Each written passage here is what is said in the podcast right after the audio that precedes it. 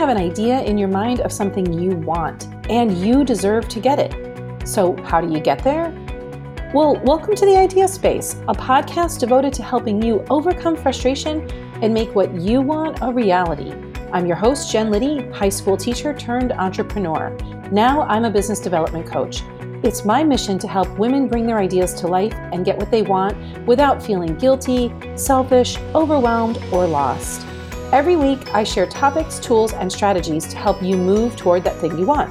Create time and energy to do the things you love, get clarity on what you really want and how to get there, and most importantly, stop feeling alone with your challenges. Whether you've wanted to create a better business, job, relationship, hobby, or self, I know there's something more that you want. And it's time you were able to get it with confidence and clarity. Ready to have it? Let's go. Welcome to the Idea Space podcast. I'm your host, Jen Liddy, and welcome to September. This month, I am talking about how to save time, how to get more time, how to create more time. And I've got some unconventional ways that I want to talk about time this month. And in my first podcast this month, I want to talk about why you don't have what you want. And mostly it's because people tell me that they just don't have the time. Life is so busy, and we whip around our to do lists and we act like the longer the list is, the more honorable we are. And I'm sure that you've already heard this statement somewhere, but I'm going to say saying I'm busy is a choice that you made. And that might not be a new insight to you. You may have heard it before, but I want you to think about something that I know is true. It's in the thinking of I'm busy that actually creates overwhelm in our lives. Being busy comes from what's going on in our mind. And you're probably going to say to me, but I have a to do list a mile long and I have 85 things I need to take care of and I'm running from here to there. And I want you to understand that if you want to change the landscape of what your day looks like, then you have to change what's going on in your mind. If you want to change what your calendar looks like, if you want to change that like feeling, that panicky, graspy, worried and anxious feeling that's going on in your body that comes along with being busy, then then today's today's podcast is for you because I'm going to teach you what you can do to change your relationship with time, but it requires you to go inside your brain and ask some deep questions. The first question is What would you do if you weren't so busy? And the second question is Who would you be if you weren't so busy? Now, those are two very different questions. And the latter one is much, much harder to deal with I used to use the word busy as a badge of honor for honestly most of my life. When I started working on myself a long time ago, the question of who would I be if I weren't busy was really a hard one. It really plagued me. And I didn't know who I would be if I wasn't busy because being busy was part of my identity. It was scary to give up being that person, that busy person, because um, being busy made me feel important and it made me feel valuable. And honestly, if I wasn't busy, what would I do and who would I be? I'll tell you, it took me years to unravel that, but starting to unravel that is where the magic begins for you, where you start to like expand time in your life. And if you are somebody who runs from thing to thing, it's going to be very hard for you right now to believe what I have to share with you. So I understand that this is a hard concept to deal with, but I want you to know you're not the only one who struggles with this. I know I'm not the only one who struggles with this. I have conversations with women all the time who tell me that they they desperately need business coaching and then we talk about my program and they're like, "Oh my god, that's everything I want. I know this is exactly what I need." And then they go, "But they don't have time to do the work. And that's a big story that we have sometimes. Like, we really want something, but we don't have time, right? Like, I really want to learn how to cook vegan, but I just don't have the time to do it. Or I really want to lose weight and get in shape, but I don't have the time. I really want to learn how to ride a unicycle, but I don't have the time. Like, we do this to ourselves all the time. Now, I am not here to argue or convince you of anything.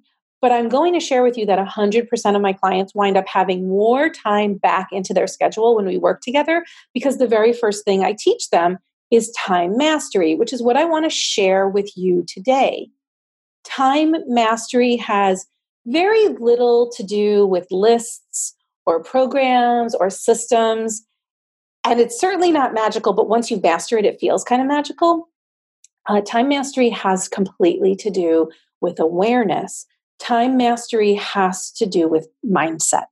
And it's really hard for people to buy into this because even when people finally like are like, fine, I believe you, I'll hire you, let's work together, they resist the beginning parts of this work.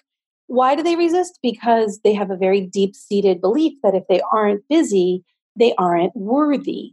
And I want to I want to share with you a story from my childhood because I have deeply deeply seated beliefs about being busy equals being valuable. So when I was a kid in our family, the more work you did kind of put you higher up on the food chain in the family. Like there were four kids, two parents, a dog, and many, many guinea pigs because the guinea pigs kept dying. Uh, and we were all living in this very small house. There was plenty of work for us to do. And anybody who rested or didn't do their job, they were like kind of, they were lazy. You know, they kind of got their eye, you know, people rolled their eyes at them. Why don't you help more? Like they were judged. And those who were busy and did the work kind of maintained their honorable mention in the family hierarchy. And stupid me, like I really liked having the validation of, you did a good job, good, well done, nicely done. And so I really loved to wait around after my chores to get praise. This inevitably meant that like I didn't do it right or I didn't do it well enough or I needed to do it over, but I would like stand around and wait for my mom to say, good job now. But there was never like, now you can go have fun. There was always more work to do. And that made me miserable, but I got a lot of points for being a hard worker. And that's where my value in the world started to be gelled. Now, my sister, on the other hand, she figured this shit out a long time ago. When we were kids, she would like get a chore, she would do her chore kind of half ass it, and then yell up to my mom, Mom, I'm going out to ride my bike. And then she would like leave. And about 30 minutes later, my mom would come down and kind of review her work and kind of the assessment would show that she had done a half assed job and she was lazy. So, of the two of us, guess which one of us had a better childhood? Guess which one of us knows how to have fun? In fact, my sister is known as Fun Tracy. I'm known as the Fun Police. And guess who doesn't struggle with like overworking or an addiction to perfectionism?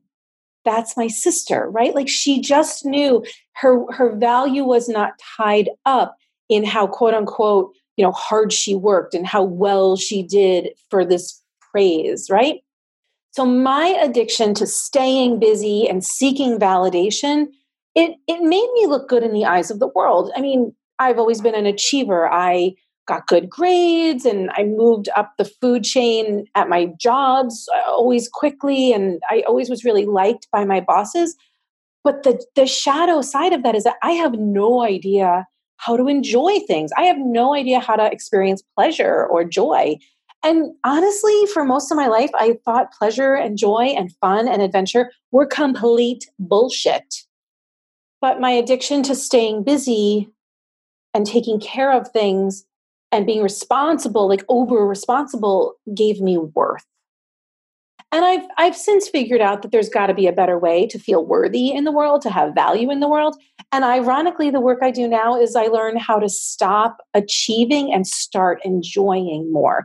And I'm finding that that actually brings me a ton more success and a ton more time in my day.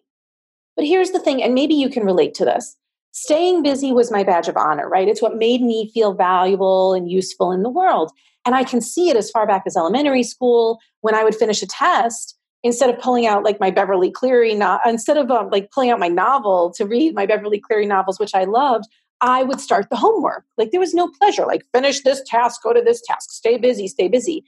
And in college, the same thing. I was thinking back to my first jobs where I had some like really shitty jobs where I was like making pizzas, right? And I was in food prep. And once all the the pizzas were done and they were sent out, and it was like nine o'clock at night, but we didn't close till nine thirty. There I was, like like wiping down the clean counter again because I had to stay busy. And I was just always kind of waiting for my medal and I was always waiting for my boss to notice. And I know that for me, being busy kind of became a sickness. I will say that it went on through my 20s and my 30s and much of my 40s until I realized that being busy was a way to avoid some really deep shit inside my brain. And I was just filling my days and nights with like endless stuff to do. And I'm not going to go into details here, but you can imagine what overworking in your 30s and 40s and your 50s looks like. You already know what overdoing feels like.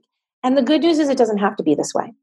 You don't have to burn out. You don't have to go down in flames before you make a change. If you can see yourself in what I've shared today, that's a great first step. If you already know, I'm too busy, there's got to be another way. If that's your thought, that's fantastic.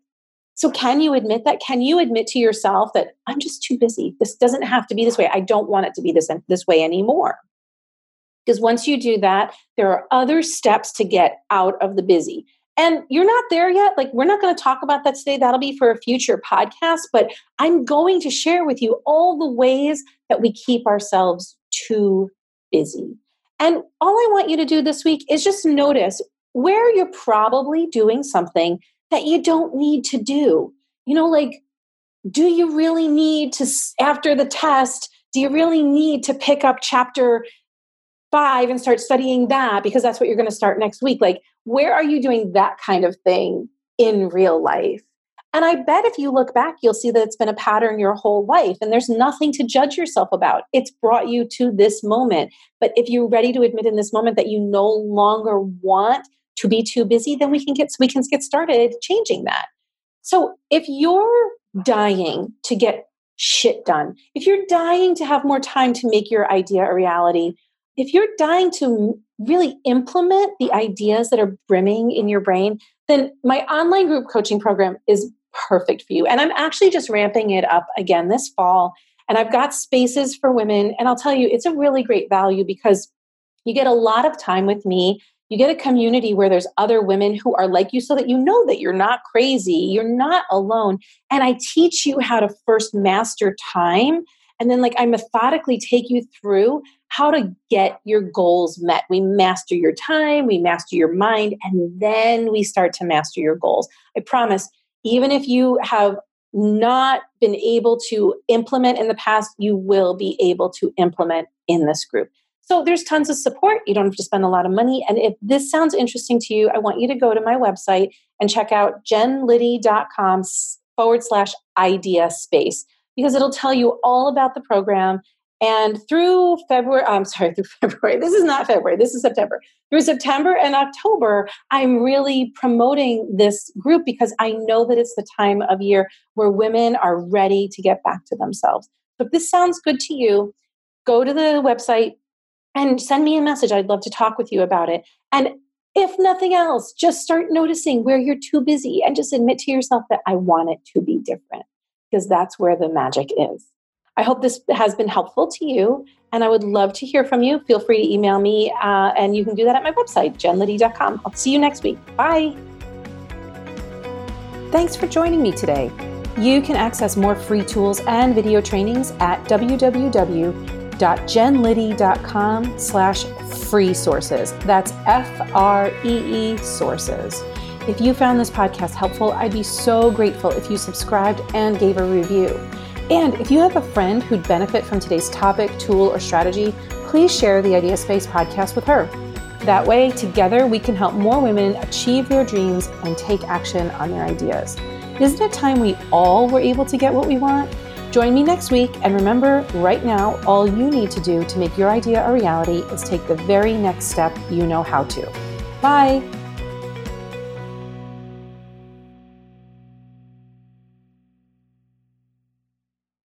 This podcast is part of the Sound Advice FM network. Sound Advice FM, women's voices amplified.